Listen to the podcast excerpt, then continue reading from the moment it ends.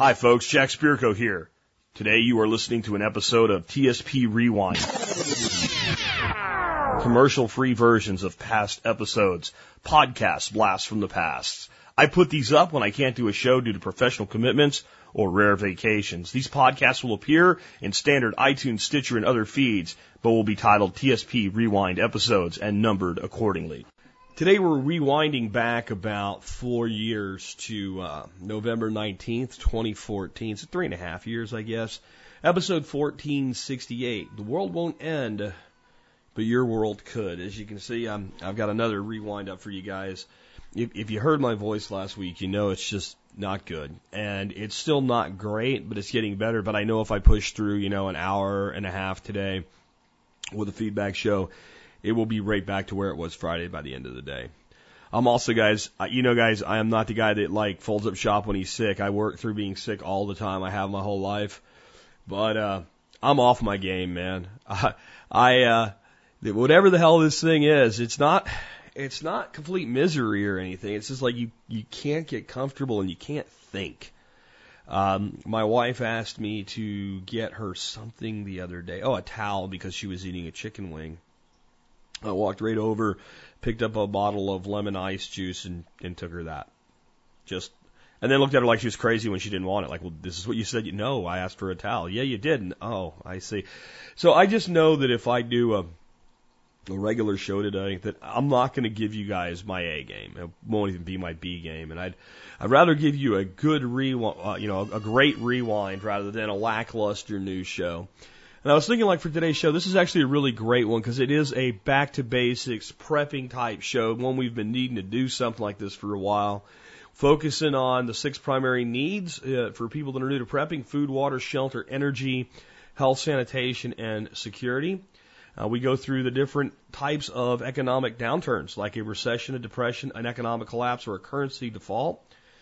Uh, we'll talk about some basic common sense preparedness things like food for 30 to 60 days, uh, the ability to deal with an initial power loss in five to ten minutes to actually be back on, on track and taking care of your stuff.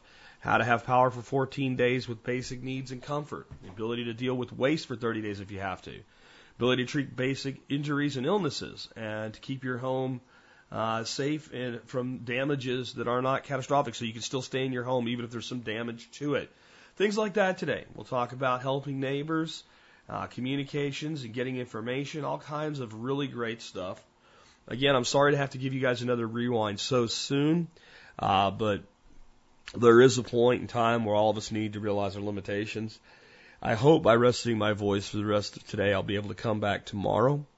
And because we skipped the uh, listener feedback show today, instead of doing a standalone show tomorrow, I'll probably do a feedback show for you guys and try to get us back kind of on track with this show being what's supposed to be on a Tuesday, which is a typical Just Jack show. So here we go, all the way to all the way back to November 19, 2014, uh, when the the world won't end, but your world could. And remember, while the rewind shows are commercial free, one way you can always help support us is by doing your online shopping at tspaz.com. I have a pretty cool item up for review today that you can find there as well at tspaz.com. This is a good one to share. Because again, what I'm talking about the end of your world as you know it. We always talk about the end of the world as we know it. Well, I got news for you. There will be massive shifts in the world, and there always have been and there always will be. And if the world truly ends, your problems are over, have a beer and watch the mushroom cloud or whatever as you evaporate from the planet. Um, on some levels, you have to, you have to always temper preparedness against circle of influence and circle of concern. What are you worried about and what can you do something about? And the truth is, if a giant comet smashes into our planet, uh, something the uh, astronomers call Thor's hammer, it probably doesn't matter what you do. So don't worry about that. It, it, well, it could happen, yeah, and you could step on a lottery ticket with gum on your shoe, pull it off and realize that it was thrown on the ground, but yet uh, it was a winning ticket and win $10 million. That could happen too. But you're not going to base your life on it, and you're not going to base your retirement on that. And if you're even basing your retirement on winning the lottery and you buy 100 tickets a week, you're probably making a mistake. You focus on the things that you actually have influence over. And so, with that alone, a lot of stuff that people in the preparedness world worry about, you just kind of put it way back on the shelf, and some of it, it's on the shelf, it's still there, we'll get to it, but we have other priorities first. And the reality is the world as we know it is probably not going to end in any of the doomsday scenarios that the extreme versions of the preparedness community, survivalist community talk about. The United Nations is not going to send a bunch of blue helmeted guys to take over the United States and put you in a FEMA camp. It, it's not going to happen. Um, and if it does, it'll be time for to have a, a very large live fire exercise, as we used to say when I was in the army. Okay, so Uh, that goes on the shelf. And if we have an economic collapse in this country, it'll look a lot like the one we're currently involved in that erodes the wealth of Americans and pushes us further into debt servitude and destroys the lives of millions of Americans, yet the machine still kind of works. Okay? If it gets really bad, it might look like Argentina or collapses we've seen in the Soviet Union or Mongolia, but it still goes. And when you tell people that, and I, you know, this was precipitated by comments and questions and emails that all came in from a show on Monday where somebody asked me about, you know, what about the time frame to the end? And, and I'm like, that's not, you can't think that way because the economy's not going to end. As long as there's people here and value here, there'll be an economy here.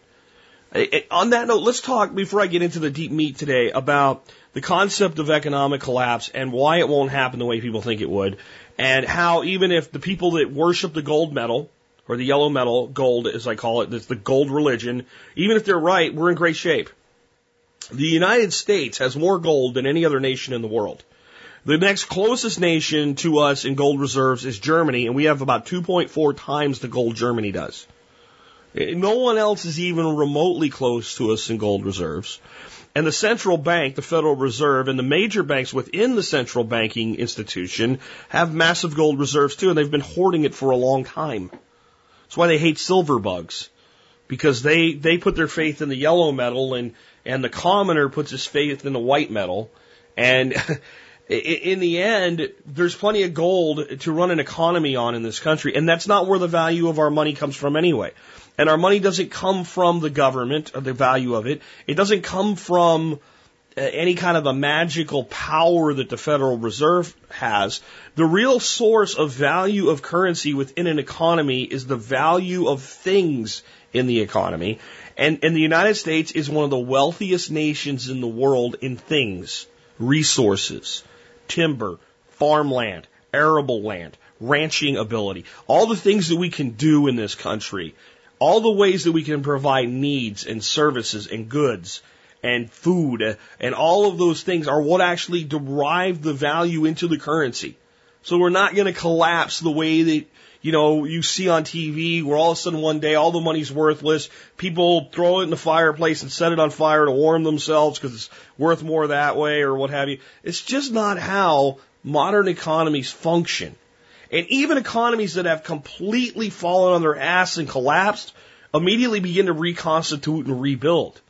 So you, you say that, and then you get people to go, why am I even doing this then? Why am I even prepping? Like, does this even make sense? Should I, should I just make sure I have a basic bag in case there's a storm, uh, some flashlights and batteries, a little bit of extra water around and, and go on and live my life the way that most Americans do? And the answer is probably not. And you weren't too far off until you said live my life the way most Americans do. Enslaved by debt, enslaved by their very employment, and limited in every single way as to what's going to happen to them if any, you know, if anything goes wrong. Note, I, I, I called the show today, the world won't end, but your world could. When, when you try to explain some of these things, people always seem to feel it means, well, it isn't so bad. Uh, so do we even need to prep beyond basic readiness? That that's that's how people feel. Like if you say, well, the economy's not going to completely drop out of the bottom of the bucket, people say, well, then I'm not worried. Well, maybe you should be. Uh, I've been doing this show for so long. Sometimes I forget many of our core concepts of modern survivalism might be foreign to people that have been listening even for two years or more especially if they listen selectively, like they choose, pick and choose which ones to listen to, they may have never heard things like probability factor and impact scale and inverse relationships and, and all of these things and know how we actually form the groundwork for our prepping because they might have missed the groundwork I laid in the formative years of the podcast. So today I'm going to combine a bit of fundamental modern survival thinking with current modern threats and considerations. I'll try to explain the balances between the doomsday prepper nonsense and the concept of, well, all I need is a flashlight and some candle thinking. Um, humans, by and large, have become binary creatures with an internal binary code of ones and zeros, just like computers. That's why the political dichotomy is so damn effective. We literally think in two dimensions. Safety and danger. Democrat, Republican. Pepsi and Coke. Rich or poor. Sick or healthy. Alive or dead. Etc. Ad. Goes on and on. The absolutes are indeed black and white in the world. But life, the part we actually live, is a million shades of gray. Today, my goal is to bring you out into the spectrum and let you see some of those shades. So let's start out with the basic core. What is the core principles of modern survivalism as I have put it out. And for those that are new to the show or newer to the show, I coined the phrase modern survivalism. I don't claim any trademarks or rights to it, but I do know that when I went on the air in 2008 and did my Google fu and put in quote modern survival end quote, there was like one result on all of the internet that came up and it was like a sentence that ended in modern, and then the next sentence started. So it wasn't even a phrase. And modern survivalism turned up nothing, and modern survivalist turned up nothing. Now there's a lot of people, including some good friends, using the terminology now, and I don't begrudge them, but what I'm trying to get across to you is the whole thing started here at TSP with that level of let's take that wish we have, which is great, and combine it with old world, old school preparedness thinking, just like our grandparents did. Let's get back to the world that understood the value in the parable of the ant and the grasshopper and told it to children so that they would understand basic preparedness. And it all began with the concept of disaster probability, the disaster impact scale, and the inverse relationship of impact and probability. Here's how that works.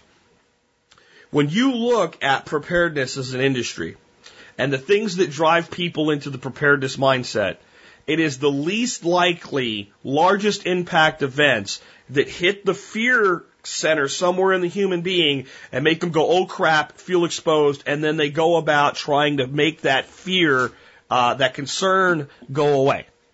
And it's a very human thing to do. It's a very binary thing to do. Everything's not super oh hell, I need to do something about it so that I can feel safe again. So you've been walking around with the zero switch on for danger in your life. All of a sudden the one switch goes on and I want to make it go back to a zero. Okay? That's the mental state people are in. And it is always the earth ending coronal mass ejection of the sun that shuts down the entire electrical grid. And you know what?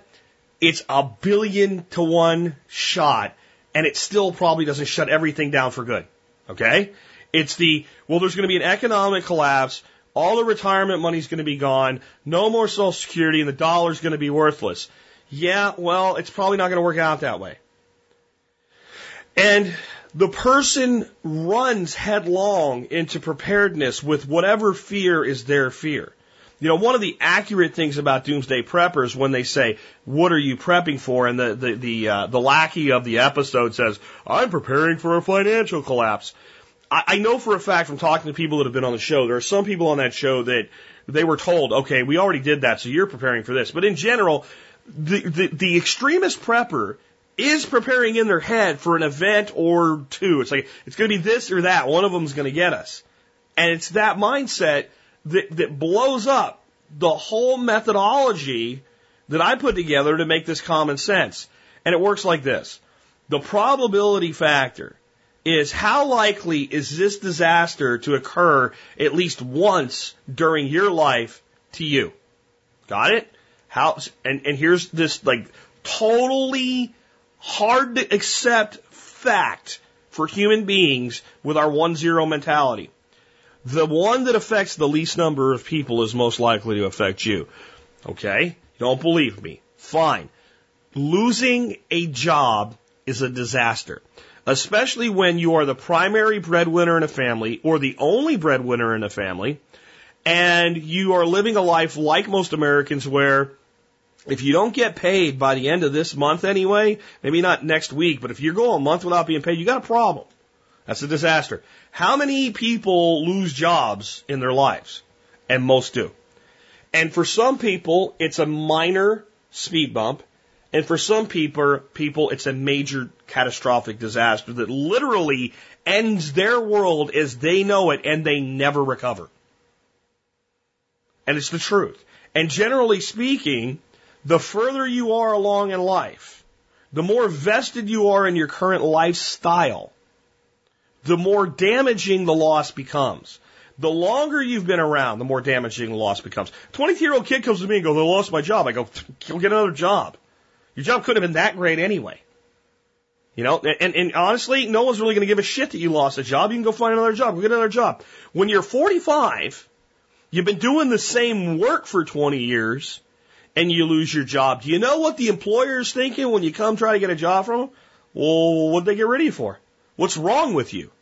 Even if it's, oh, it was a downsizing. Yeah, but is the company still in business? Yeah, okay, well then, out of all the people they could have got rid of, and all the people they could have kept, they chose to get rid of you. I don't care if it's fair or not, that's the mentality. And it's, it's probably the case of the person that's 45, been doing the job for 20 years, very good at it, become very proficient at it, highly specialized within it, very good income, very large lifestyle being supported off it, lots of debts, good and bad, right? Lots of probabilities of things like kids getting ready or already in college, kids that are living on their own and maybe being stipended with a little bit of money, right? I mean, there's a lot of things that could have gone on and you're wondering like now how do I provide for all that? And you're going out and if you're 25 and lose a job and you have to take a job that pays 10% less, not that big a deal. If you're 45 and lose a job and have to take a job that pays 10% less, you literally have to start downsizing your life. This is a high probability of disaster. Okay? How about this? A person in your family that you love, depend on, care for, diagnosed with cancer. Given one in three Americans are expected to have a cancer diagnosis in their life, it's pretty high. Now, I, I believe there are things you can do with lifestyle choices that lessen the probability, but if it was one in 10, which is more than that, and I don't know how to get you below that number, even with some of the best nutrition and, and, and lifestyle choices out there, it, it's still very probable that it's going to be you or your spouse that has to face this. It is end of the world. And sometimes it's, it's, it's a definitive end of the world for one of those people, but it could be the end of the world as they know it for the other person. These are high probability. Uh, a, a house fire uh, somebody being in a severe accident and either dying or being, you know, damaged physically for the rest of their life. A localized storm that destroys part or all of your home.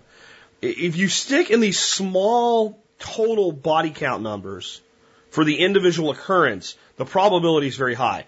When we start to move out, we say um, an epidemic of a disease that spreads around the world and infects 100 million, 200 million, 300 million people worldwide, kills thousands and thousands of people, uh, the, the odds that you're going to be affected by that are pretty low.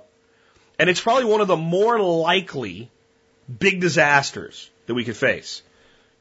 We could have a, we could have a disease that infects a billion people or two billion people and kills hundreds of millions. It could have, it ain't gonna be Ebola, by the way, because it doesn't work that way, but the fact that some sort of clade of the flu could mutate this way, or some other disease we're not even aware of yet, or some stupid ass person in a lab somewhere might actually alter something some way and really screw it up. These are things that could happen, but the odds that they're going to happen to you, the odds that they're going to affect you are pretty low. Okay? There's what I call an inverse relationship. In all the big disasters, the odds that you're going to experience them are very low. Global thermal nuclear war right? It's not that it can't happen. There's enough shit still out there to blow the whole world up. But if it does, it should go into your circle of, you know, concern, not influence. You're not going to hold the Minuteman missile back. And if, you know, the mushroom clouds rise, you're probably dead anyway. Drink a beer under a tree and enjoy the fact that you got to see the end of the world. I don't know. We, and if people, that's a fatalistic attitude. Well, at some levels, you have to have a fatalistic attitude. See, you're born with a terminal illness called life. The most dangerous thing you can ever do if you don't want to die is be born. Once you're born, there's like 100% guaranteed open-ended check out there somewhere that says one day it's going to be cash and you're going to be dead. So on some levels, just to be healthy and happy and energetic and positive, you have to accept the fact that you are a mortal being and you're going to die and you can be damaged and you can be injured and you just have to get over it. I mean, if you have any confusion about this right now, take your right finger like you're going to point at somebody, your index finger, look at your left forearm and, and touch yourself. Poke your arm. You see that? That's flesh, blood, and bone. If instead of poking yourself, you took a hatchet and chopped into it, you cut your arm off, you'd probably bleed to death and you'd die. If you get hit by a gravel truck tomorrow, you're probably dead. Unless you're driving another gravel truck and you still might be dead. This is the reality of the human species. And if you sit around stressed out about dying or getting hurt or losing something all the time, you'll never have anything. And your health will be shit. And your life will be shit. That's not the way to live. So you accept this inverse relationship and we begin first to prepare for those things that are most likely to happen to us. Not like most likely to happen at all, but most likely to happen in a way that will affect us dramatically and impact our lives heavily. And the reason people just put those aside is they say, well, I know people that have had job losses and uh, career-ending job losses and had to figure out something else to do. They're still alive. They're still okay. I know people that have had a spouse get cancer and recover and it messed up everything, but they're still okay. Or they've lost their spouse, or they lost their child, or they lost their parent, or whatever it is, but they still went on. So the very fact that the person continues to exist means they survive. So it's not really survivalism. Well, if you think about it that way, I guess it isn't. But to me, survival is not just continuing to exist. It's continuing to exist in a way that's pleasing to me, that, that has an upside, right? That has the potential to become something better tomorrow than it is today. And as you get older, you start to realize that there's less tomorrows than there are yesterdays for your personal life. It's part of that mortal shell that you have. You start realizing it makes a lot of sense to do the most you can with what you have today. Because it's, it, it's literally this way. If you could know the date of your death, then you could put a giant container in your home somewhere. And you could fill it with marbles. And each of those marbles would represent a day of your life. And it doesn't matter whether you can live to be 100, 70, 60, doesn't matter. Once that was done and that was known, every day you go take a marble out, throw it away. I'd hope you do something good with it before you throw it away. That's why we plan. That's why we prepare. And that's why we don't say, oh, oh, since economic collapse doesn't mean the end of everything and Armageddon in the streets and road warrior and people shooting at each other and burning each other's houses down all over the place at the same time, then we don't need to worry about it. Go, yeah, you do, because you could be, if we have an economic collapse that results in 20% of Americans losing their job, you could be one of the 20%. And when the cost of everything goes up, even if you don't, your money's not going to go as far. This is, this is reality. So let's talk about six primary needs. Six primary needs that I talk about all the time, and let's look at them a little bit differently today. The, the, the, the six primary needs that we all have to survive, and this comes straight from wilderness survival mentality. And I've done one tricky thing. I've changed fire into energy, since we're not in the woods, and I've added health and sanitation, which is inherently understood by the wilderness survival mindset that we don't eat things that will kill us or poison us or things like that.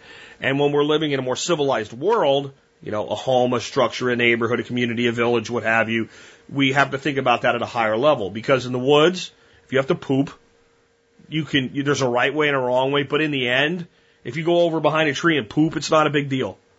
If you live in a place like your house and you keep doing that for very long, your neighbors are doing it, ends up with cholera, dysentery, etc.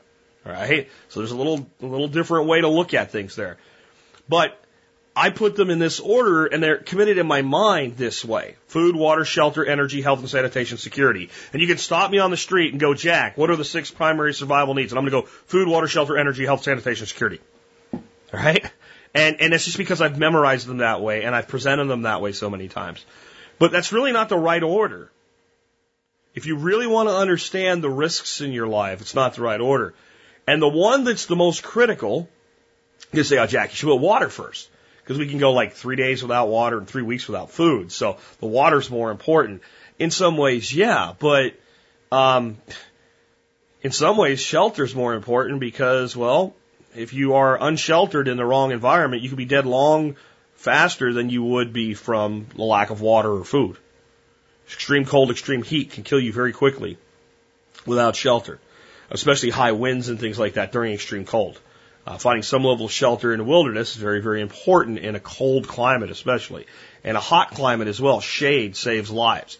So you, you might say, well, shelter, so shelter, food, water or shelter, water, food. That now we've got it. Energy, eh, you know, and health and sanitation eh, and security, you know, like you can, no, see, you got it all wrong.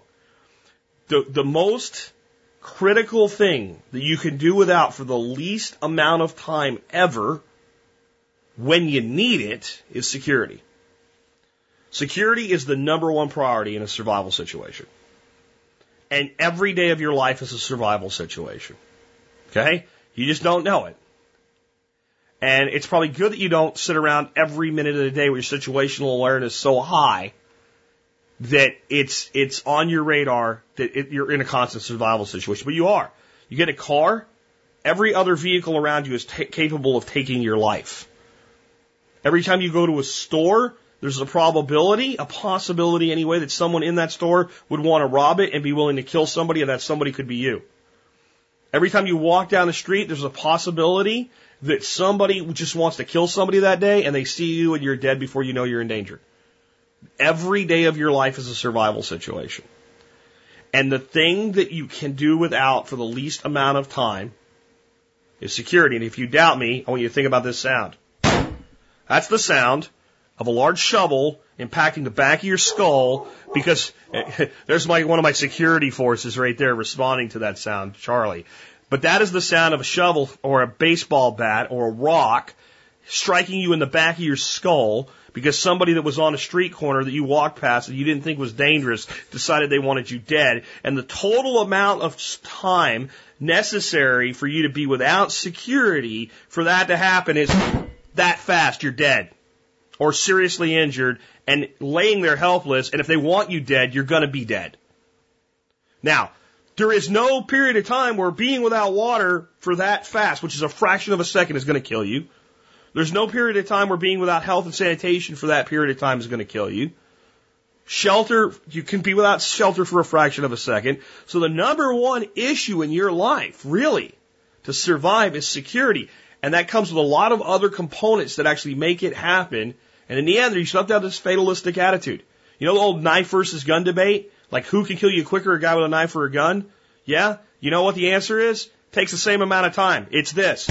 You're dead.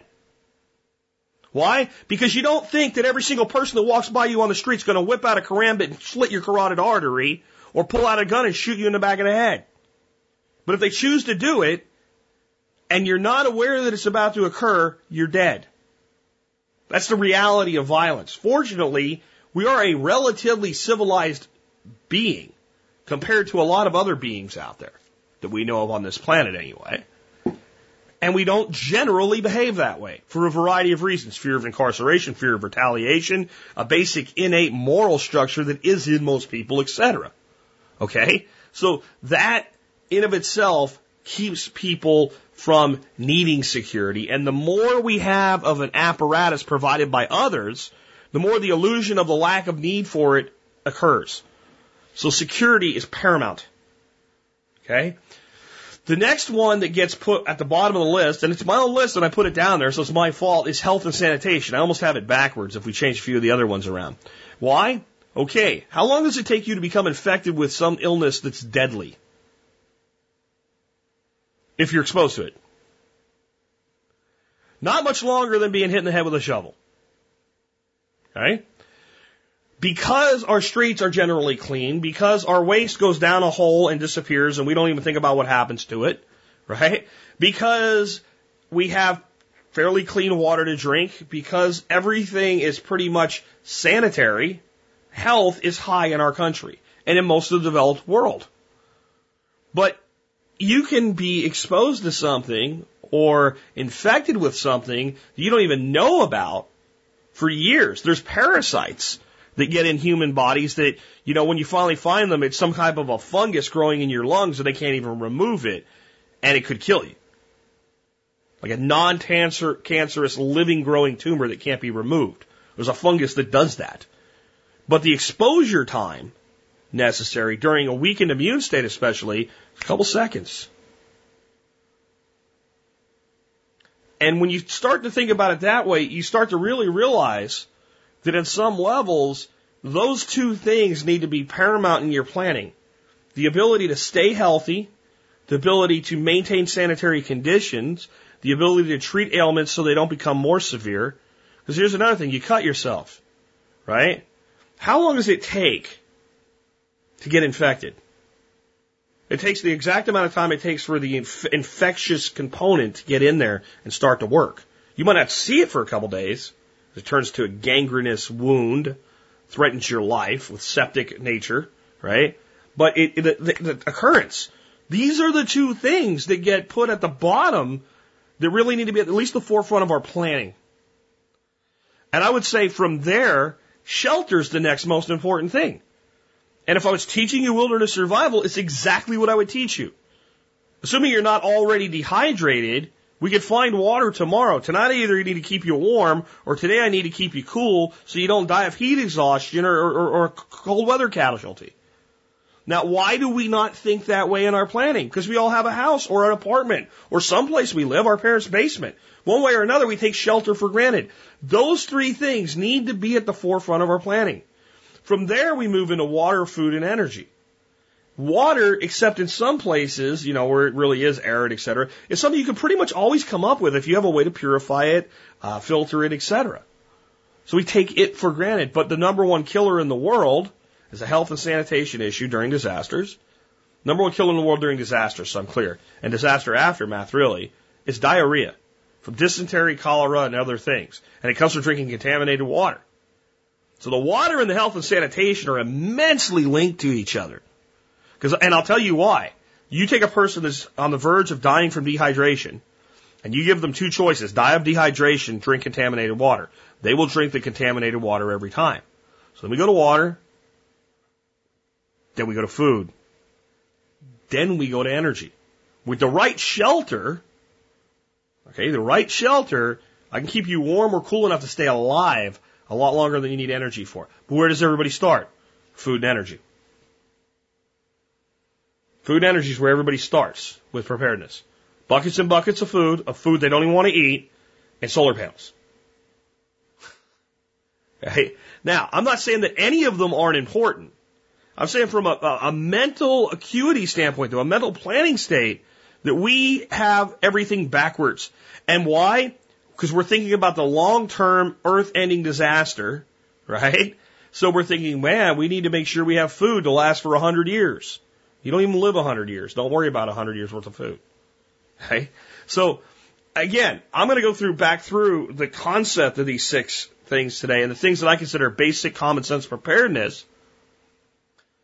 So I'm not saying any one of them's not, I'm not saying food's not important. I'm not saying, you know, energy's not important. I think they're very important. They're survival needs, right? They're not survival nice to haves.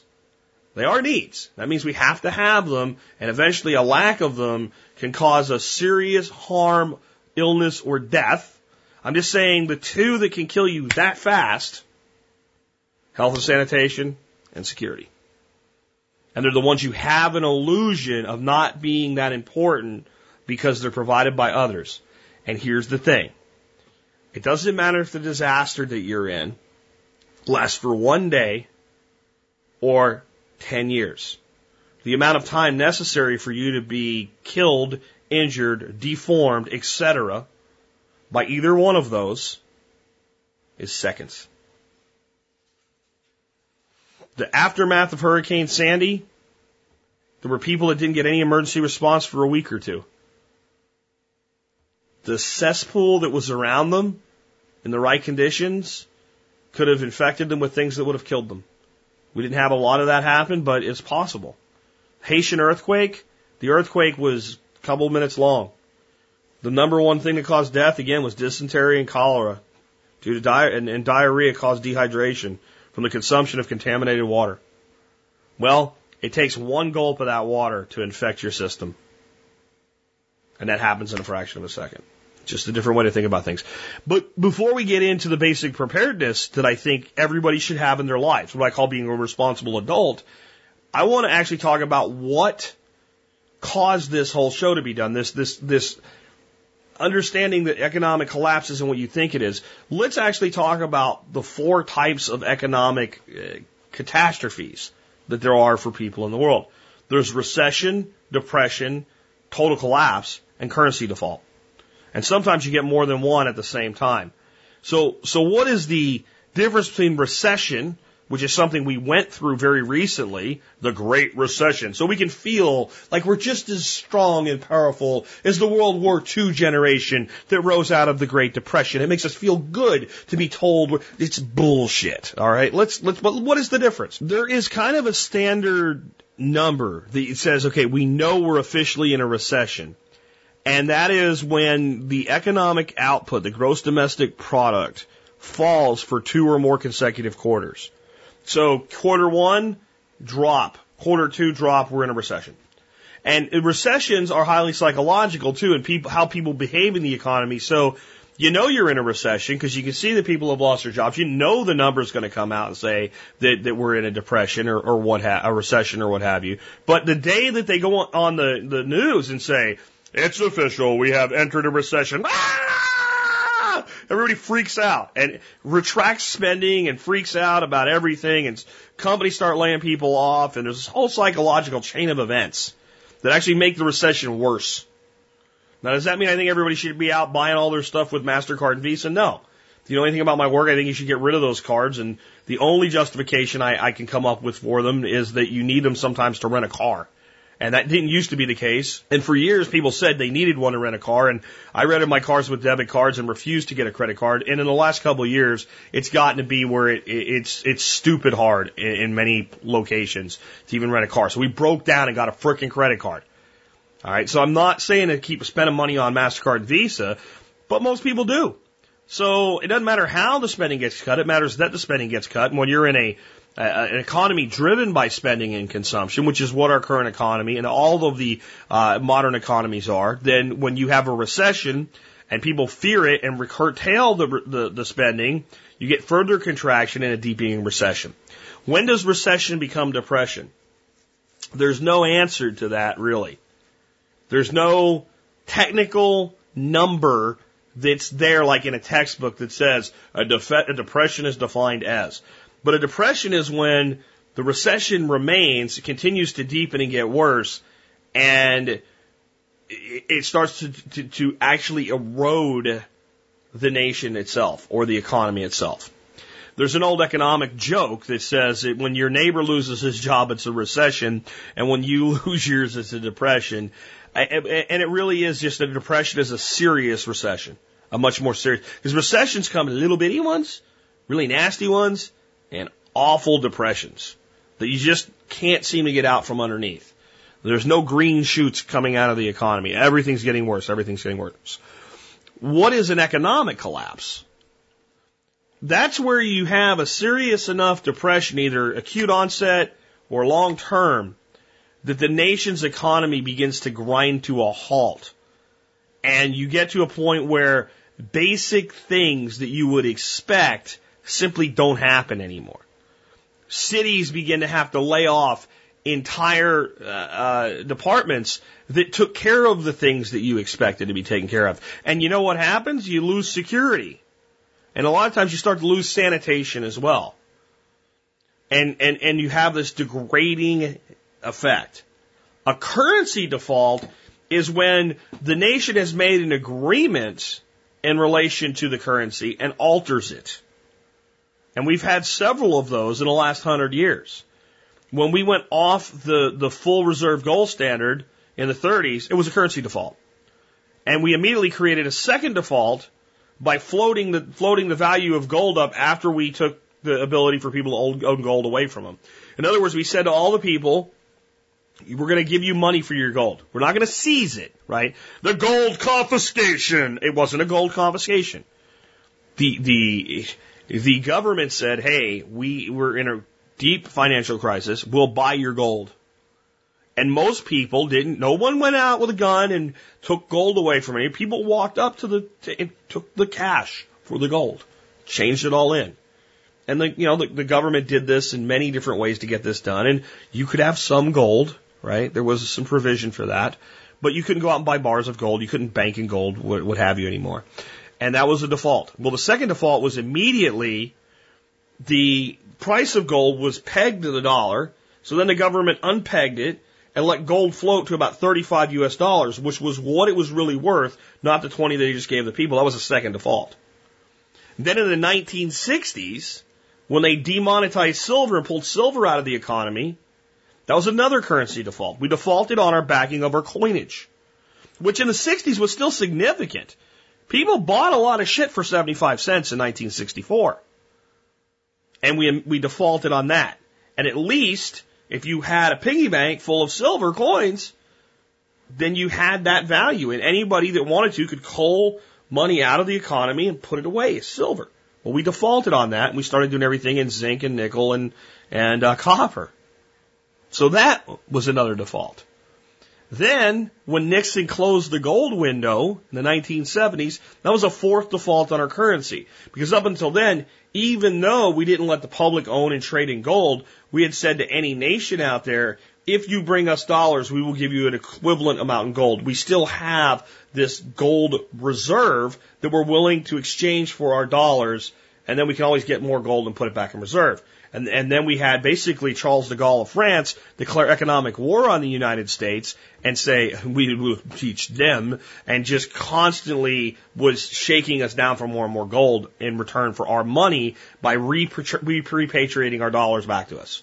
Because the dollar really was the global standard at the time. So we closed, that was another default. So none of those created true depressions. None of those created a collapse. One was part of the stagflation of the 70s. Um, the 60s were actually pretty good in spite of the, the coinage default. The 30s, it was already in a depression, and it didn't really help, but it didn't really cause it. So, and, and I would tell you this, when we went from a true free market gold based banking system to a, a, a, controverted controlled Federal Reserve System in 1913, that was yet another default on the currency. It was a partial default. Uh, in fact, I would say that the Coinage Act of the 60s was a partial default. The 1913 formation of the Federal Reserve was a partial default. The shenanigans of the 30s was a full default on the currency. We completely broke our deal. And in the 1970s, the closing of the gold window was a complete default of the currency. We just defaulted to something else. See, default doesn't mean complete failure. It means you failed to meet your obligation. You failed to meet your agreement. We defaulted back to a different position. So all of those play out different ways. And just when I tell you that, you know, we're not going to have the economic collapse that, that, that Nat Geo Doomsday Preppers talks about, doesn't mean you won't have an economic collapse. It doesn't mean it can't totally destroy your wealth, and your retirement, and your plans for your future if you're not prepared to deal with it. Just because it doesn't destroy everybody doesn't mean it won't get you. Does that make sense?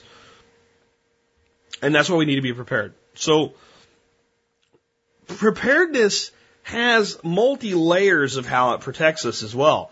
One of the big things a truly prepared person has as an advantage is if it's an economic crisis, if it's a, a, a natural disaster crisis, if it's a personal crisis, the preparedness allows the person to just step back, assess, and, and go forward with logical planning, with a methodical approach to getting themselves out of the mess that they're into.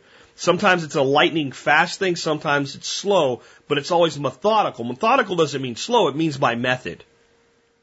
So, in martial arts, we have a saying slow is smooth and smooth is fast. If we train slow, we become smooth. If we become smooth, we respond quickly. Our mind doesn't actually know the difference between slow and fast. It responds to the situation based on memory and training and, and, and muscle memory and technique. So I can train very slowly in an art like Tai Chi, a soft style. But if that soft style actually moves me into a way that if I'm attacked, there's a way to respond to it. If I need to move faster within my limits as a being, I'll move faster. And I'll do the technique right because I've trained for so long, slowly become smooth that my body's capable of speed. All right. So how that plays out here, I lose a job. I have a method to follow because of that job loss and I know what to do. I'm going to take a break. I'm going to relax. I'm going to assess my situation. I'm going to reach out to my net, network. I have reserves that I can live on until then. I have food that I, and reserve that I can feed my family with while we figure out what to do. There's, you know, there's no reactionary, fear reactionary thing. I go into my method. I'm trained in how to deal with somebody doing something like drawing a gun and sticking it in my face. I happen to be somewhere where that occurs. First thing is get out of the plane of hazard. Move. The gun comes up, turn sideways, we move. The second step is to begin a disarmament procedure based on what you're dealing with. If the situation warrants that, it depends. Where are you? What's the response? What's the probability of success? There's a method to all of this. It's based on training. But both responses are methodical and they both happen because they're prepared in advance for them to occur. One, we must make the decision in a split second. The other we can take some time with, but the method comes from the preparedness. Now, no one in, that I know of in the preparedness survivalist world explains things that way. And I believe it's because no one understands it. I believe that the majority of people in this industry are in it because it's cool, it's hot, and it makes money. Right? I gotta sell something, I might as well sell this. People buy it. And if another industry popped up that they felt stronger about that way, they would go into it. I, I think not everybody, but I think that's the majority of people. Uh, and then the majority of people that are attracted to the whole concept are attracted from fear. And I want to stand in a position of power, right? I don't mean me personally. I want you to stand in a position of power. I want you to only buy the things that you need and I want you to do things more from your planning and your concepts and your procedures, your protocols. And, and then to make the good decisions about what goes in reserves from that.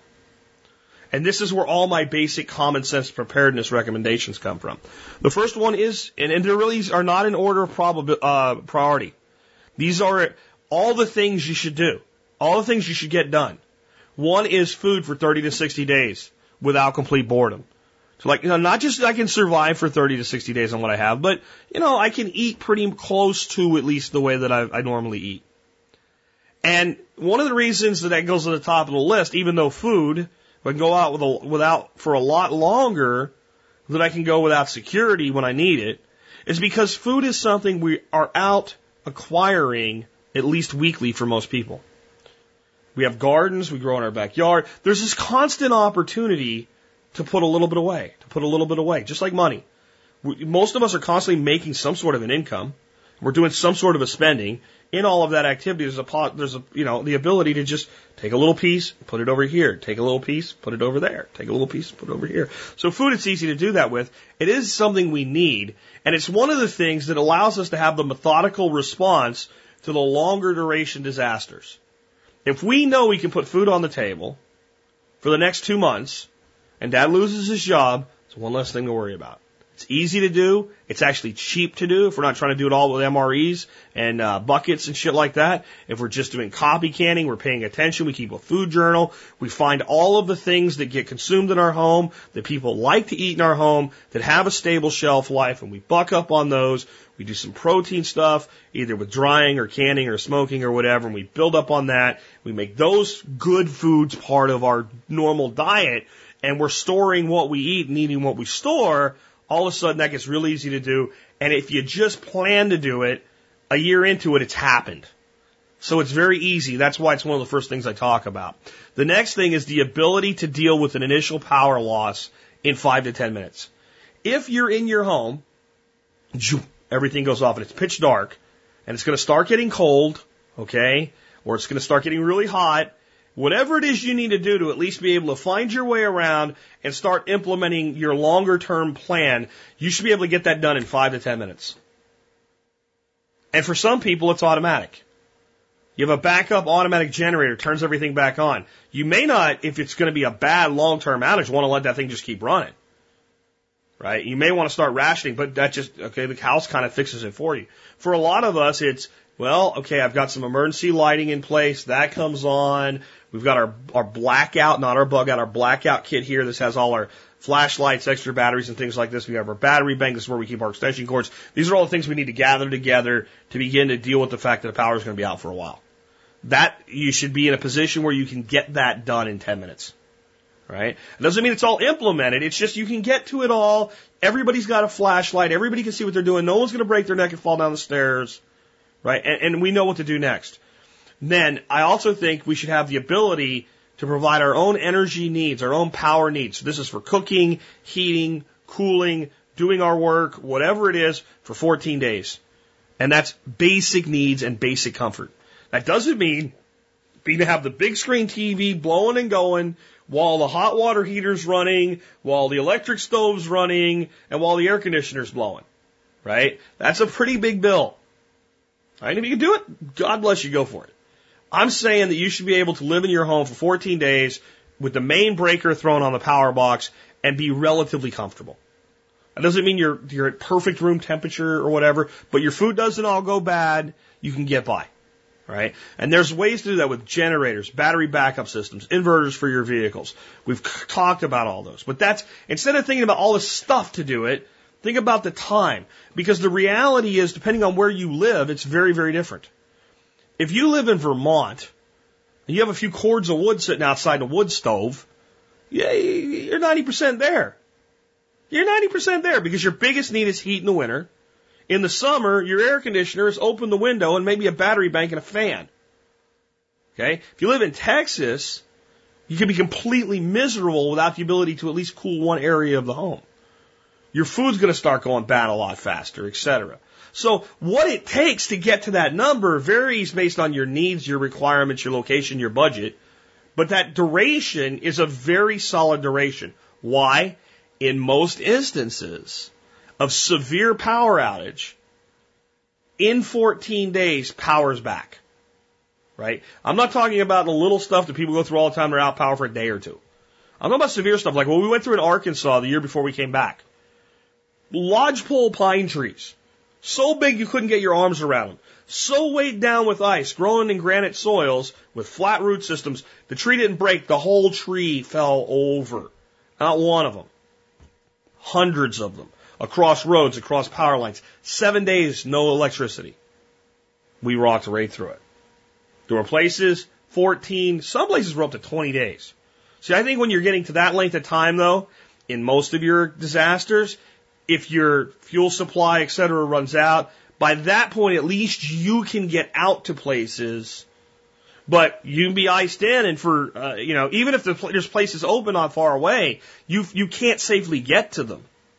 Okay, so there there's that to consider, and that all is variable. When I was in the middle of a mountain in Arkansas, it's different than being you know at the edge of a city in a semi-rural area in North Texas. It's just different. Um, the next, ability to deal with your own waste for 30 days if you have to. If you couldn't flush your toilet for 30 days, how disgusting would your place be? There's ways to do this. I'm not going into the ways, but I think that we need to be able to not have sewage and to not have garbage men for 30 days. And you got to think about two sides of that yourself and your neighbor. Can you see most rural, not rural, most suburban neighborhoods, 30 days without trash service? Just that. And what if everybody's putting their poop in their trash? How, I mean, how long does it really take for you to end up in a situation where disease becomes rampant? And it's not that long. We live under this assumption that, oh, well, everything went to hell in Haiti because it's Haiti. People get sick and die there all the time. Well, it's true. But if you break down the sanitation system here, you're just as susceptible to disease and illness as a Haitian is. You have the same blood, you have the same biochemistry. The same organisms that kill them kill you too. So we have to think about how we deal with our waste for 30 days. We have to have the ability to treat basic injuries and illnesses. Anything that's not immediately life threatening, you should have the ability to deal with on some level. At least to be able to soothe symptoms until such time as greater, higher level medical care can be, can be sought. Now, there's a difference between emergency medicine, okay, what I call uh, intermittent emergency medicine, and collapse medicine. Emergency is I, I, I, I'm driving down the road, I see a car wreck. I get out, I pull a guy out of the car. I look at his leg, it's gushing blood. It's coming out of his femoral artery. I can reach in and grab his artery. I can get to it. And I squeeze it shut I hold it. All right? As a civilian first responder, that's about a high, high level as I'm capable of with something so horrible. And I'm holding that, hoping like, God, this guy doesn't die until the paramedics come. Right? And when the paramedics get there, they do what they can to stop that bleed at a higher level, and their goal is to keep them alive long enough to get them to the hospital to get another higher level of medical uh, treatment. And the first responders there are trying to keep them long enough alive to get their top crack surgeon guy that can maybe repair this and get plasma and shit into them and keep them alive. Everybody's trying to go to the highest level capable of saving the person's life. To me, that's emergency medicine, right? And it, it can be that severe and life threatening to somewhat minor, but could be severe. You cut yourself. You're bleeding pretty bad, but you're probably not going to bleed to death. But a pressure bandage stops that bleeding long enough for us to get you to the ER. And it's not a panic stricken, call the ambulance, it's, it's put you in the car and drive you to the ER. Right? These are all types of emergency response. Person collapses, their heart stops, they're not breathing. Somebody go get help while I do CPR. These are emergency things. And we should have the planning and knowledge for those. But from a preparedness standpoint, that's more of a skill and knowledge set from a, a, a supplies and long term thinking standpoint, this is we can't leave. You've cut yourself. What's the best I can do for your injury? All right. It's not collapse medicine because sooner or later we can get you to the ER. Okay. It, it, I'm not going to be forever the highest level of medical response that you can expect. Right. So this is like this intermittent uh, uh medical requirements, medical needs. And this can be things like it's just inconvenient to go, right? Um, I've cut myself. We could go to the ER. Probably could use a stitch or two, but doesn't really need it. If we dress it right uh, and, and treat it right, we, it'll be all right. If everything was sunny, happy, go lucky, we would go to the ER and get a few stitches in that, have a doctor look at it. But since the roads are completely iced up, we're in more likely to die on the road than you are to actually get sepsis or something in that cut right? And anything like that, we should be able to take care of. Person's sick, normally you'd go to the doctor and get a prescription medication or whatever, but it's not safe, it's not possible, what, for whatever reason, we should be able to at least treat the symptoms at home. There's an epidemic or pandemic going on, it's a very serious illness. All the people with that illness are going to the hospital. You have a really nasty case of the flu, but it ain't going to kill you you might as well stay home. Don't go to the doctor. Don't go to the hospital. You're more likely to get sick from whatever that other thing is.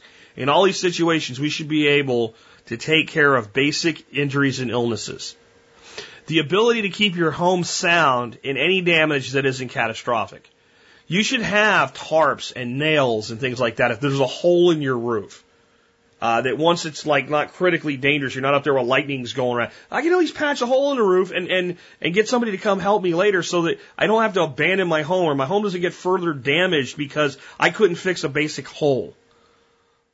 So there'd be things like being able to board up a window and stuff like that. Basic things that you can use for basic repairs, basic hand tools, and the basic knowledge of how to use them.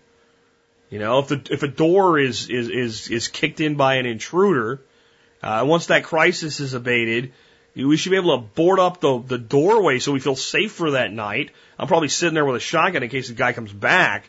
But we should be able to board that up until we can get to the, the Lowe's or convenience store or whatever. I mean, a home improvement store and frame it in a door. Whatever it is, we lose a window. We should have the material necessary to board up, tape up, fix that window good enough until we can get to a higher level of repair. All right. So all of those things. And storm damage is the big one for stuff like that. Because we can take a, a, a, a type of damage that's going to be a few hundred bucks to fix eventually, maybe covered by insurance, and turn it into catastrophic damage if we don't cap the damage. The next thing is we should have water for at least 30 days for all needs, including drinking, cooking, and bathing. This is critical. Uh, you, you, and you need more than you think you do. There's a lot of ways to do that, but again, I want you to think in days. How would you do that? And I know people, well, I'm on a well.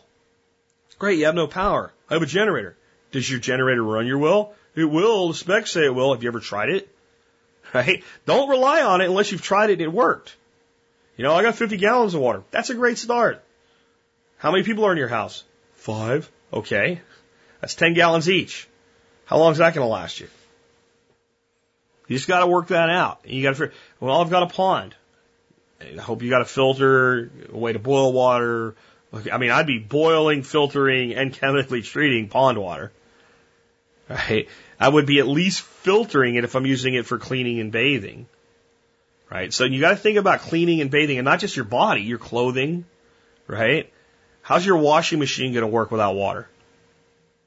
Can you get water into your washing machine? There's ways to do it. There's ways to do it. I'm, again, I'm not going to get into uh, all of these things deeply, the how today. I'm just saying these are things to think about, right? Um, the next thing is you should have money put aside to pay all your expenses for 90 days if you had no income without what I call RRA, right? So that means raiding retirement accounts. If you have to clean out your 401k the last 90 days, you're not prepared. That 401k money is not for tomorrow, it's for your retirement. That's why you put it there. So you've, you've had to go into a reserve that for, for a purpose other than its intent. That doesn't mean I wouldn't do it if I had to. It means it's not, you're not prepared. So you should have a 90 day emergency fund. Now, a 90 day emergency fund doesn't need to continue to support things like uh, your your son's uh, soccer habit and going out every Friday night to the movies and stuff. But your base budget, your non-discretionary spending, you, you have to have at least a 90 day fund to cover your non-discretionary spending. All the things you have to pay for. And again, your what's discretionary and non-discretionary is based on your reserves. So if I have 90 days of food reserved, then my food becomes discretionary spending. If I don't have a reserve of food, my food goes into my non-discretionary spending. You have to start thinking about your life like a business person does. But you gotta have that. So money to pay all your expenses for 90 days with no raiding of retirement accounts. And people think that's really difficult, but it's not. You know, they tell you save 10% of your money for your retirement. Save 10% of your money for yourself until you have 90 days put away and then save 10% for your retirement. Just save it outside first. And what you have to do is you have to rebalance this every once in a while. People, that, I, I, we've had our emergency fund sitting in our bank account for, oh, I don't know, five years. It's just an account we never use. Get our little quarter of a percent interest on it, and it's just there if we need it. When's the last time you put money in it? Well, five years ago. Okay, does your life cost you more today than it did five years ago? Has the inflation rate been greater than the interest rate on the account? You need to put a little more money in there once in a while. So you need to reevaluate. I'd say once every year or two, once you feel like, okay, we got our 90 day fund, redo your base budget, look at the money in there, and then overfund it by 10 to 15%. And then every time, every year or two later, do that again. And if it's still good enough, increase it by 10%. And every year increase, every year or two, increase it by 10% of what it is. Not percent, you know, of, of uh, total. Like, so if you had, I don't know, $15,000 in there, and that was, you know, five grand a month covered you, put 150 bucks in. Or 15, I'm sorry, $1,500 in it every two years. And it'll be like $1,611 or whatever the next year, and just keep doing that. Just keep doing it. Pause. Pause the contributions to the retirement to do it. It's, it's your critical money. It's the money closest to you. And it can actually end up being part of your retirement if you don't ever draw on it, but it's there. The security it gives you is amazing. And the 30 day or the, the 90 day fund over a few years starts turning into uh, a 180 day fund. And that's important. And if we all did this when we were young, and I wish I could tell you when I was 20, I already thought this way. I didn't. But as we, remember I talked about the beginning of the show how we advance, we advance, we advance in our lives, and the amount of catastrophe and losing a job becomes so much greater. If you're advancing that emergency fund all along the way, the staying power that it represents when you lose a job is significantly higher. And if you don't lose a job, it's a big chunk of money. You can move into some sort of retirement uh, funded vehicle at some point if you choose to when you get close enough. But it's there. It's there and it's available. And when you lose a job, you might just say, you know what? I've been thinking my whole life about going independent and being a consultant. And screw them. They fired me. I didn't want to leave. I'm going to go back and pick up all of the people that have been my clients for years and take them out independently. If they don't like it, they should have fired me. I'm not suggesting that that would be the mindset to have all the way through it, but if you get fired and you had clients that you could take independently and they fired you and you didn't do anything wrong, then you know what? They just created a competitor. Good luck, bitches. And if I can live for 180 days, pretty much the way I always had, that's a long time for me to go out and get those freaking customers back, isn't it? You should have thought about who you fired. There's a, it's a lot easier to have that attitude. Or, you know what? Maybe our biggest competitor would like me to be working for them with all of my inside industry knowledge and all my contacts. I think I'll go over there. Or I've had enough of this damn state anyway. They've been taking away my liberties for so long. I'm going somewhere better and looking for something new. All of those decisions, all of those things are easier, or I hate what I do anyway. I've been working on this little side business. Now it's time to ramp it up to full time. All those decisions are easier when that retire when that emergency fund is exceeds that 90 day thing. Um, the next thing is security for your home and your persons. And I have a, kind of a little other thing to help you remember how to do that. ETPP. Right? Those are your cornerstones to security for your home and your persons. And it's equipment, training, procedures, and protocols. There are certain things that allow you to be more secure. Anything from a, a concealed carry gun to a knife to pepper spray, okay, to a lock on a door, a lock on a window, security film on a window, an alarm system, a fence, a dog.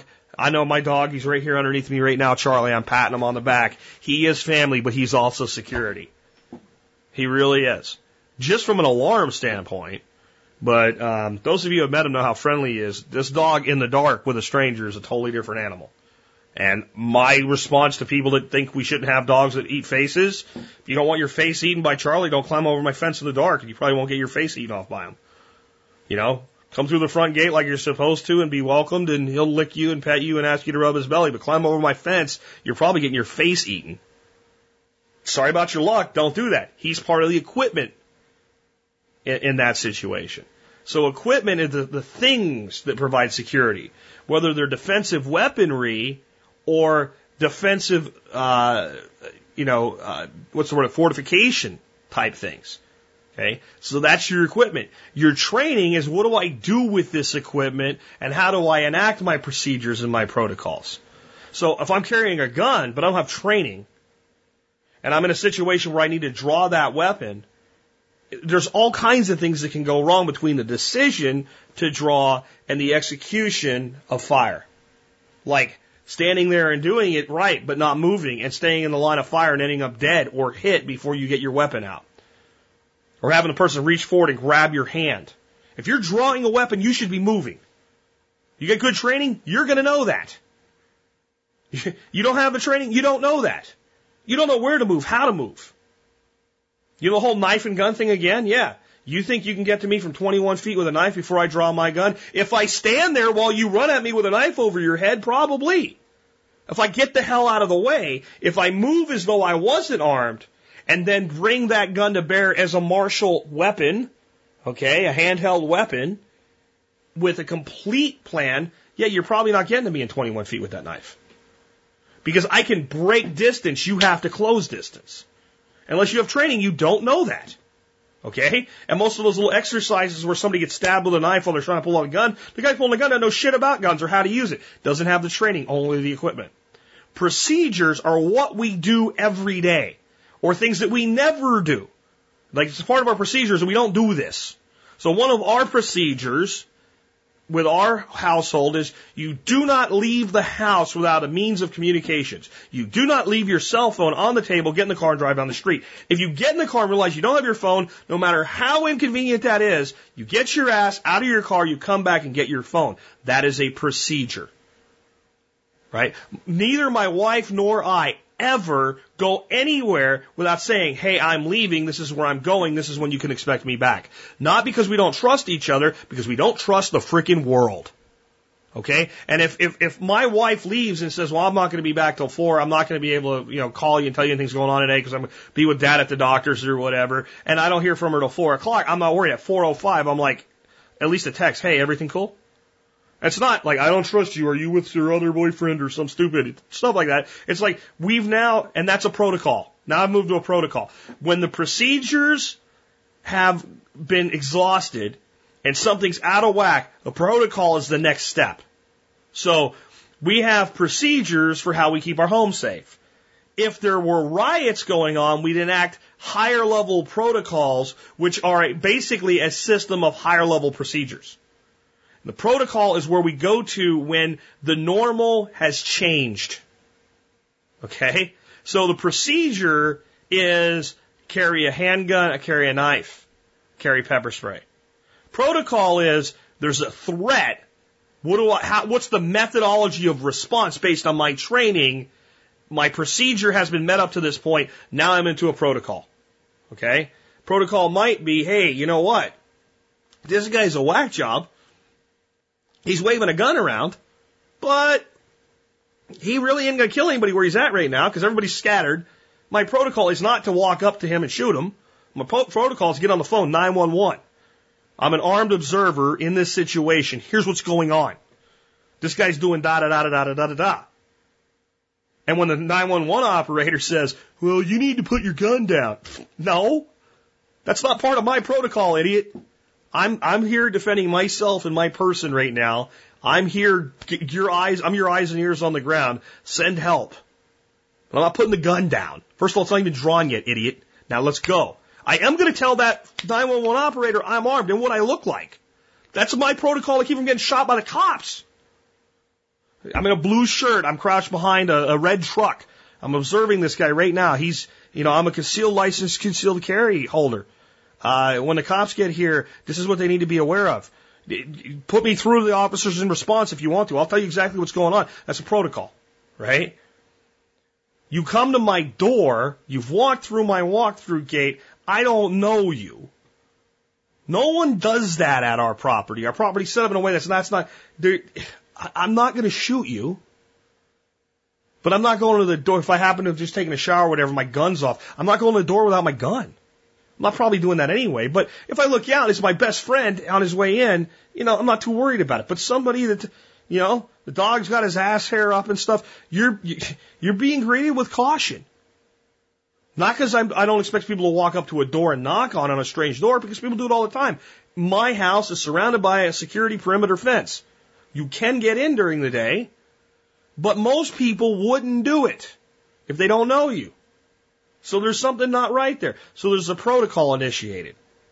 If there was major storms and people start looting stuff around here, we have a different level of protocol. The standard procedures get elevated.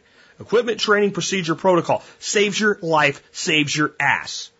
And that doesn't just work for security. Really, equipment training procedures protocol works in all walks of life. Job loss. Your equipment is your network, your resumes, etc right? Your training is your knowledge, your skill set, and how to network. Your procedures are you keep that shit up to date all the time, even when you think your job's safe. Your protocol, you've lost your job, you know you're losing your job, you're downsized, your pay cut, whatever, you initiate your protocol. If, you start that ETPP thinking in all walks of your life, you become amazingly resilient. The next is your ability to help your neighbors. I think if you have the ability to take care of yourself, but you couldn't help a single other person, that you are not prepared. The security of your neighborhood is the security of yourself. right? And if your neighbors are putting all their shit in garbage bags piled up next to your house and you live, you know, in a typical suburban neighborhood where you can spit out your window and hit their, their wall, it's just as much of a, a health and sanitary problem for you as if it was your own. If the garbage man's not coming for 30 days, you might want to think about how you would deal with that. Well, one way you can deal with it still sucks but it it does prevent the spread of disease and stink to a large degree. You know the blue stuff they put in a toilet in an RV? You get a few gallons of that and a five gallon bucket, some good contractor grade uh, garbage bags, and a toilet seat, and you can deal with it. I said it still sucks, but it is at least somewhat sanitary. Well, get a few extra gallons if you have neighbors on both sides of you, and you may need to initiate the protocol of explaining to them how to deal with that.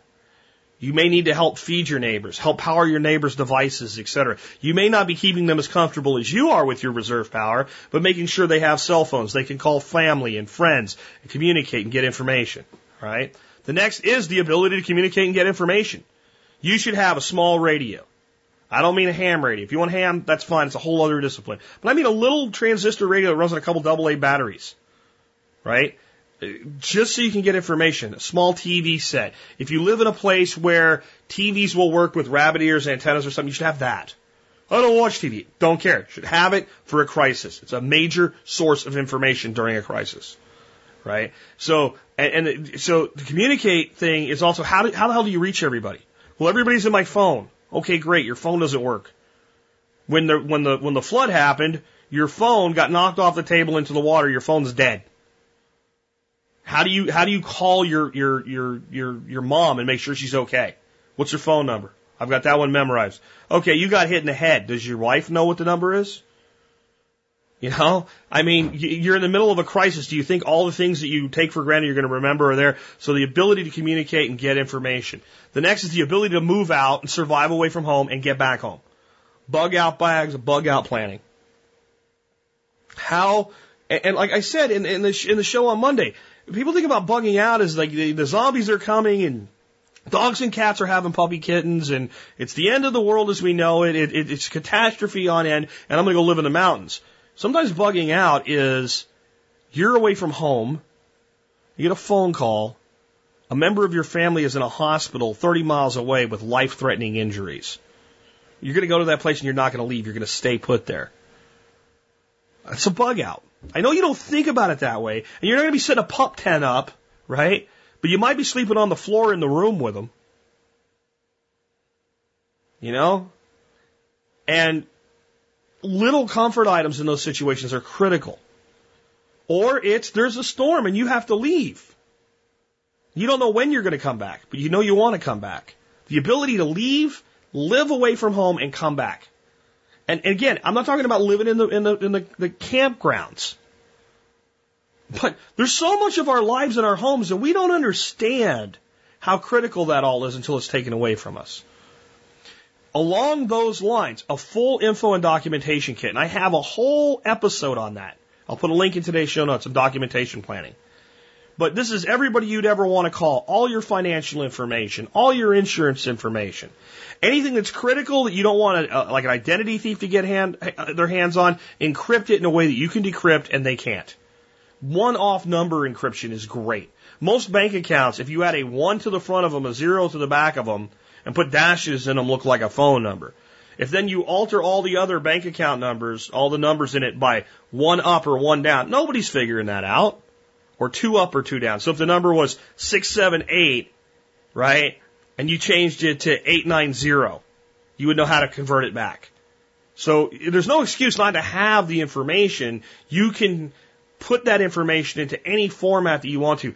Photocopies in secured locations, yes, but of your driver's license, passport, any critical identifications, birth certificates, etc. A lot of times when you're in a crisis where you've lost everything, getting insurance taken care of, et cetera. It all comes down to do you have the documentation? A perfect example of documentation we should have had and we can't find it now. We've been through all of our strong boxes and don't know where it is. The title to a truck we paid off in 2006. My son was uh, using it. He got hit by a driver from the rear. Clearly the driver's fault.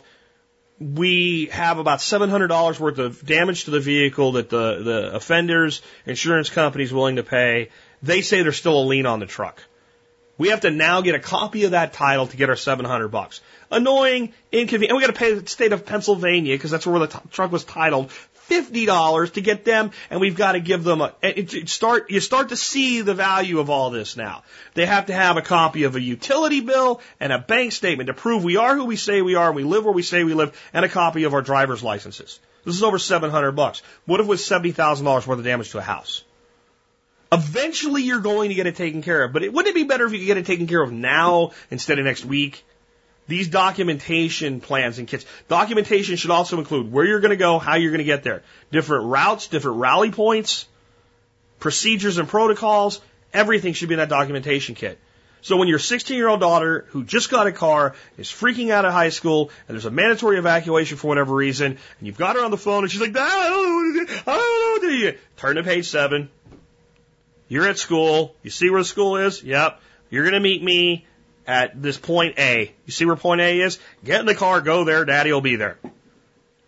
It's like that regaining composure. That's just one example. Documentation kit. Next, you have to have, and this is in you in your training, a situational awareness and a positive mental condition. You have to pay attention all the time to what's going on around you, especially within your circle of influence. And there's two types of circles of influence.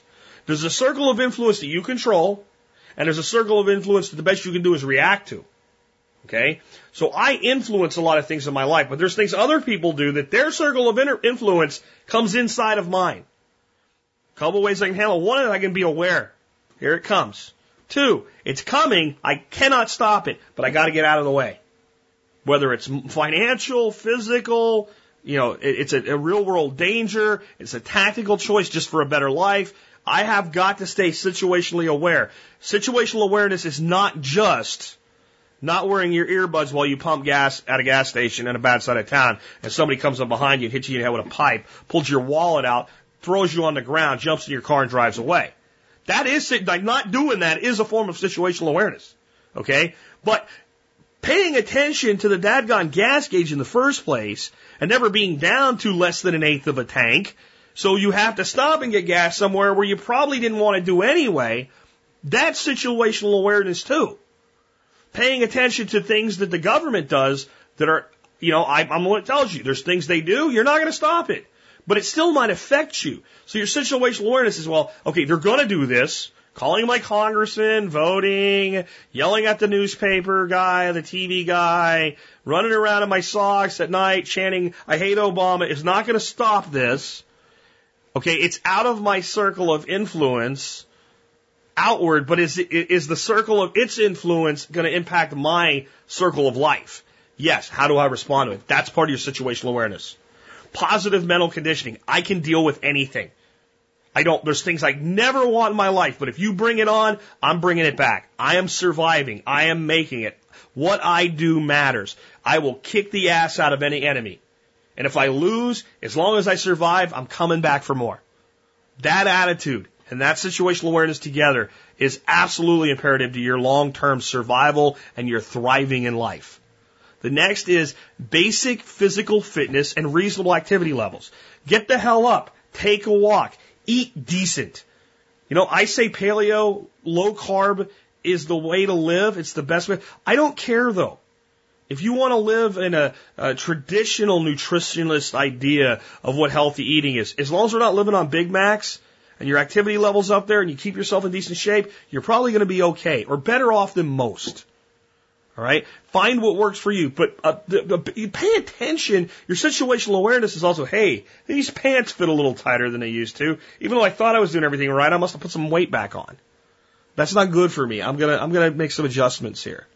You know, doesn't mean we don't let our hair down. Trust me, Thanksgiving's coming up. I'm going to put myself in a, in a, a turkey gravy and uh, potato induced coma on, on Thanksgiving Day. I'm going to sit in front of the TV. I'm going to veg. I'm going to watch football. I don't think the game that's on that day is that big a deal to me, but I'm going to watch it anyway because that's part of our tradition, and I'm going to be happy. But on but on Friday, when everybody else is running to the store and shopping, I'm going to be outside working in my homestead, preparing uh, my ground to produce good, nutritious food for me for the rest of my life. That's part of my health planning, both the activity necessary and the results that come from it. All right. And then I believe you need a network of friends and contacts you can count on, professional and personal, uh, and security, all of it. If you're trying to be an island, you know, I've had people on that have survived everything from uh, a business going bust to a country going to civil war. And it's always the case that those that do the best have others they can rally with, work with, commune with, and I think we're just healthier beings if we have friends. So make sure you build that network of, of, of friends. And it's not just the ones on Facebook. People that you really know that you can talk to. Get involved with activities in life. If nothing else, take up bowling. You know, go find a league, go play darts or bowl or something. Get out of your house and talk to people, know people. Have, have movie nights with neighbors. I don't care what it is, but have the conversations in your life with people that you know that aren't just family members. Go beyond, hey, nice weather we're having, Tom. Yeah. And you guys both put the garbage out and go back in your house. It's, it's critical. And if you do those things, right? So none of that stuff's the shit you hear about on doomsday preppers. Even the guy with guns, he's got like 14 ARs and they're ready to secure the whole property and we've got booby traps and all this other crap. But you, you, you know, you don't hear the concept of equipment training procedures protocols. And the biggest reason to be armed is because somebody might hurt you tomorrow morning, not because the society will collapse. So even where they get close, they don't get to these things at all. But the ability to get back home after you've left. It's not a doomsday prepper topic. That's not sexy. That doesn't sell. That's not marketing, but it's real. Taking care of yourself, being in decent shape, monetary savings. I'm gonna go, you know, people buying like hordes and hordes of silver and having holes drilled in their floors and shit so they can have half a ton of silver down there, but yet they have no cash. Well, the economy's gonna collapse anyway. Well, what if it doesn't? Right? What if you just lose your job tomorrow and this doomsday people don't pay you very well for your 15 minutes of fame? And now you need to like pay the rent on the house where all your silver's buried. I guess you could dig the silver up and go stuff, but you, you get what I'm saying. These are not the things that people talk about. 30 days worth of food, Well, you gotta have 30 before you have 30 years, right? You, if you're driving from Florida to Maine, you gotta go to Georgia on the way. In fact, if you're driving from Miami, Florida to Maine, you're probably going through Jacksonville. You got to stay. You got to get to a new place in Florida before you get to Georgia, and then you get to you know South Carolina and North Carolina, and keep on going. Eventually get to Maine. So even if you're going to these extremes, you got to start somewhere. Most of these people straight to the extreme. They never start somewhere. You well, didn't they have? To, well, they didn't get to where they think they are either. Because if you can't live your life basically happy for a couple weeks while the power is out, and the roads are iced up and you got to stay home, well, you're not going to get through the apocalypse either. And all those rice and beans aren't going to change that. This is the way to be. You do these things and you're ahead of most of the extremist doomsday people, most of the people that call themselves preppers, and most of the people that call them survivalists, themselves survivalists. There's survivalists that are ready to fight the Illuminati, but if somebody mugs them on the street, they're going to end up dead. This is the way to make sure that your life is insured. And then don't think everything's okay just because everything's not burning. Right? This is the, the biggest problem. And when I, I have a hard time talking about things like economic collapse anymore because as soon as I say it's not going to look like this, people think it's going to be okay. You know, don't think that uh, Ferguson, Missouri doesn't affect you because you live in Dallas, Texas. What Ferguson tells you if you live in Dallas is that could happen here. All right. Don't think that Ebola doesn't affect you just because you're not going to get Ebola. Right. This whole Ebola hysteria drives me crazy. I did a whole show on it about how ridiculous it is. But what it showed you is your government has no real way to deal with a pandemic. None. They are not qualified to do what they say they're qualified to do. If we end up with serious illness uh, that spreads we're totally unprepared as a nation to deal with it. So you've seen the exposure, therefore you need to have the mental state and the planning and the procedures and the protocols. How would I deal with a, a, a pandemic? That doesn't mean you sit around every day going, oh man, there's going to be a pandemic. Oh man, there's going to be a pandemic. Oh man. No, it just means that just because everything looks okay, just because the streets aren't on fire, doesn't mean there's not a reason to be prepared. Because as I said at the very beginning of the show, even if the world doesn't end, yours could.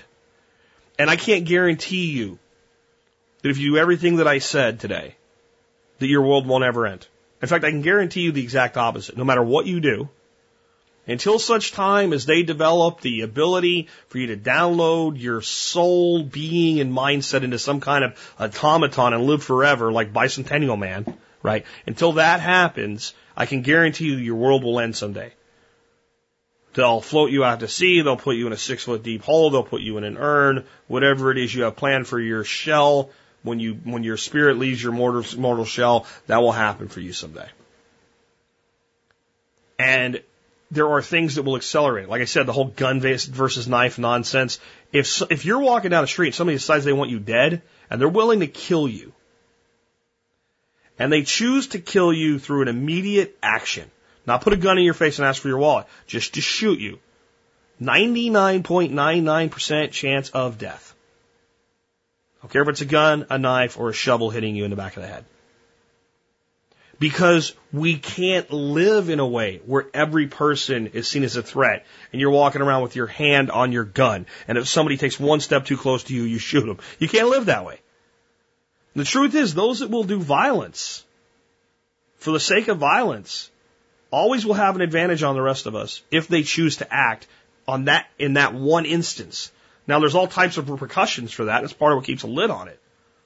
But trust me, if I, if I had lost all my morals and I just want you dead, I can probably kill you. And that's probably true of any other thinking, reasonably fit human being could do the same to you. Or to me. Or you to me, the other way around. Doesn't matter how badass of a martial artist you are, doesn't matter how well armed you are. If somebody can walk up behind you and go, hey, and put their hand on your back, they can kill you. So I know sooner or later that all of us will face that mortal reality. Whether it's from old age, a falling rock, a speeding car, or a scumbag. We will all face that. What I'm telling you is if you live this way that I've described today, if you put these systems in place, if you have this equipment, if you have these procedures, if you have these protocols, and if you, if you marry it to training, the likelihood of survival in every realistic scenario goes up, and the likelihood of keeping your life on track, headed to where you want to be, and living the best life you can goes up, and the probability that even if you're knocked off, you can get back on goes up. So it makes sense to do. This is responsible adult behavior. That's what this is. This is not survivalism, but yet it is. Survival means to continue to exist. Ist, one who specializes. It's a suffix. Survival ist, one who specializes in continuing to exist. Modern survivalist, one who specializes in continuing to exist with the modern conveniences and things they want in their life. Modern survivalism, hello. It is responsible adult behavior, but if you look around your nation, 95% or more of the people out there have no interest in being a responsible adult, if we judge it that way. And to me, you say, well, is it that, is that that cut and dry, Jack? Or have you gone into the binary code thing? Like, you're irresponsible? I don't know. I think if you, if you're an adult, head of your household, and you haven't made sure that you can feed the people that depend on you for at least 30 days if something goes wrong, that's irresponsible. You, you tell me, right? If you, if you can't at least get enough lighting on in your home when it gets dark out so your kids aren't screaming and terrified in the dark, people aren't falling down the stairs, etc., uh, within a few minutes, then you're not responsible, right? If you're not going to make sure that if you have a baby, you can keep one of your rooms cool enough so they don't die of heat exhaustion if the power goes out for a couple of weeks in the summer, I don't think it's responsible right? I think if you don't have a plan to deal with all of the waste material you have, if something goes wrong in the chain of events that normally takes it away from you, and you end up with somebody sick in your home because of it, that's because you were irresponsible. I think if you're, if somebody in your home is sick and you can't take them to the doctor and you don't have the basic things to make sure they're reasonably comfortable and you've been dependent on to do that and you've created the illusion that you're going to do that, it's irresponsible. I mean, have, have I gotten to any of them yet that, are, that you would say that like it's it's not irresponsible to not do that? If if you can't at least keep your home sound when when it from minor things that now become major because you don't have any idea how to fix them, I don't think that's responsible. Right? I if you don't make sure that people will have water to drink in your house, I don't think it's responsible. I don't think if you have a, if, if you don't if you have the ability to save some money for a rainy day and you don't, I don't think it's responsible adult behavior. I don't think expecting that somebody else will always take care of you and you'll always be safe and you'll always be secure and there's nothing to worry about who would want to hurt me is responsible adult behavior. I think those of you out there, and this is more true in women than men, that think no one would ever come and hurt me. No one would ever come here and rob my house. I think you are freaking mind numbingly simple minded, but I think you're also extremely irresponsible. No one would hurt me. Do you have kids? Women that are like that, do you have children? Do you have children? Yeah, well, some scumbag might break in your house, beat the shit out of you, rape you in front of your kids because you don't think anybody will hurt you. Is it too real? I'm sorry. Okay? Just because I'm saying the world isn't going to collapse and end doesn't mean there's not violence and danger and reality and we don't need to be prepared for it. And it's, I'll tell you what, if it scares you when you hear me say that, if you don't like it when it, it is equipment, training, protocol, and procedure that make it less likely that that scumbag will be capable of getting the job done if he chooses to try it. And it could be as simple as lock the damn door when you get home. But my kids are coming home from school. Give them a key. Give them a key. If kids old enough to walk to the front door by themselves, they're old enough and have enough dexterity, to stick the key in, turn it, come in the house, teach them to lock the door when they come in. Most of the people that break into homes, you know when they do it? During the day, while you're there with the door unlocked. Best cat burglars in the business. This is what they do. They watch when more than one person. They want more than one person to be home. They they case your place, figure out what you're doing. They know all your money, your jewelry, and your high dollar items are in the master bedroom. And if you have a one story house and the master bedroom's on the first floor, ding ding ding, you win the opportunity to have your shit stolen. And they wait for you to leave the door open and they slip in the house. They go in the master bedroom and they lock the door. Uh huh. I can't make this up. I'm not a cat burglar. I've just studied this. I know how it works. They take all the shit that they can get and if you try to get in the door, it's locked. Now, when your master bedroom door is locked and the kids are home or the old man's home and you're the woman of the household, do you start kicking and bashing the door in, pull out your gun and open up holes in your own door, start screaming and yelling and dial 911? You don't do any of that shit. You know what you do? Who went in here and locked the door? Ding, ding, ding. The alarm just went off for the guy stealing your shit. He opens the window, goes out the door, closes the window, never breaks anything, goes out through the gate, walks down the road and disappears. If he's done his job right, he hasn't ransacked everything, and it's two days later before mom opens the jewelry box and goes, Where did all that stuff go? Yesterday when the door was locked. There you go. So lock the damn door.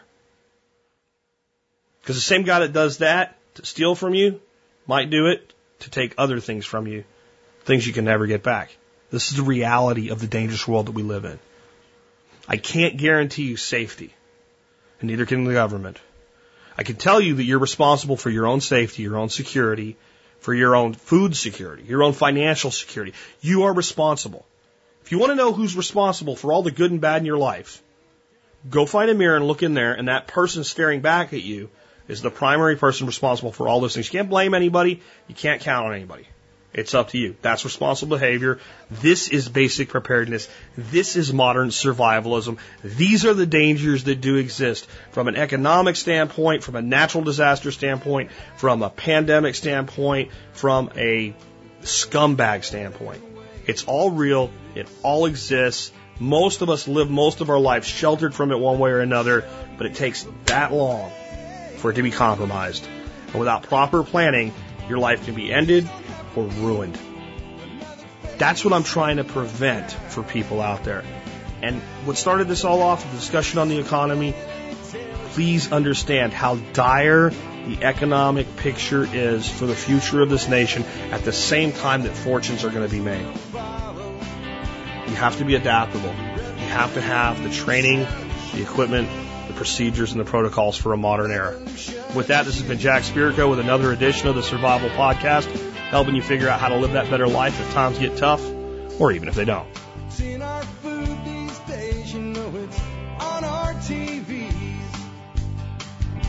Sometimes we forget we are what we eat. I don't know the answer. It's like there's nothing I can do. It's the price we pay, I guess, we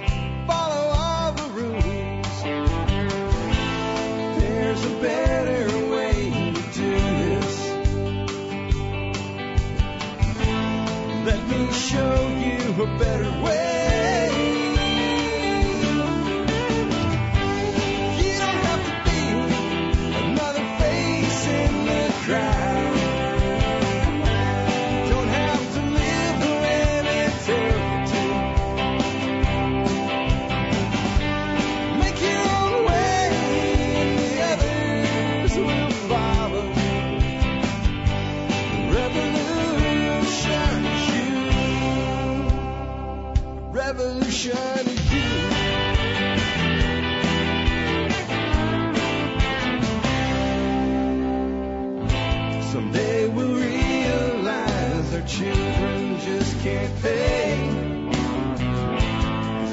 Nobody up there cares.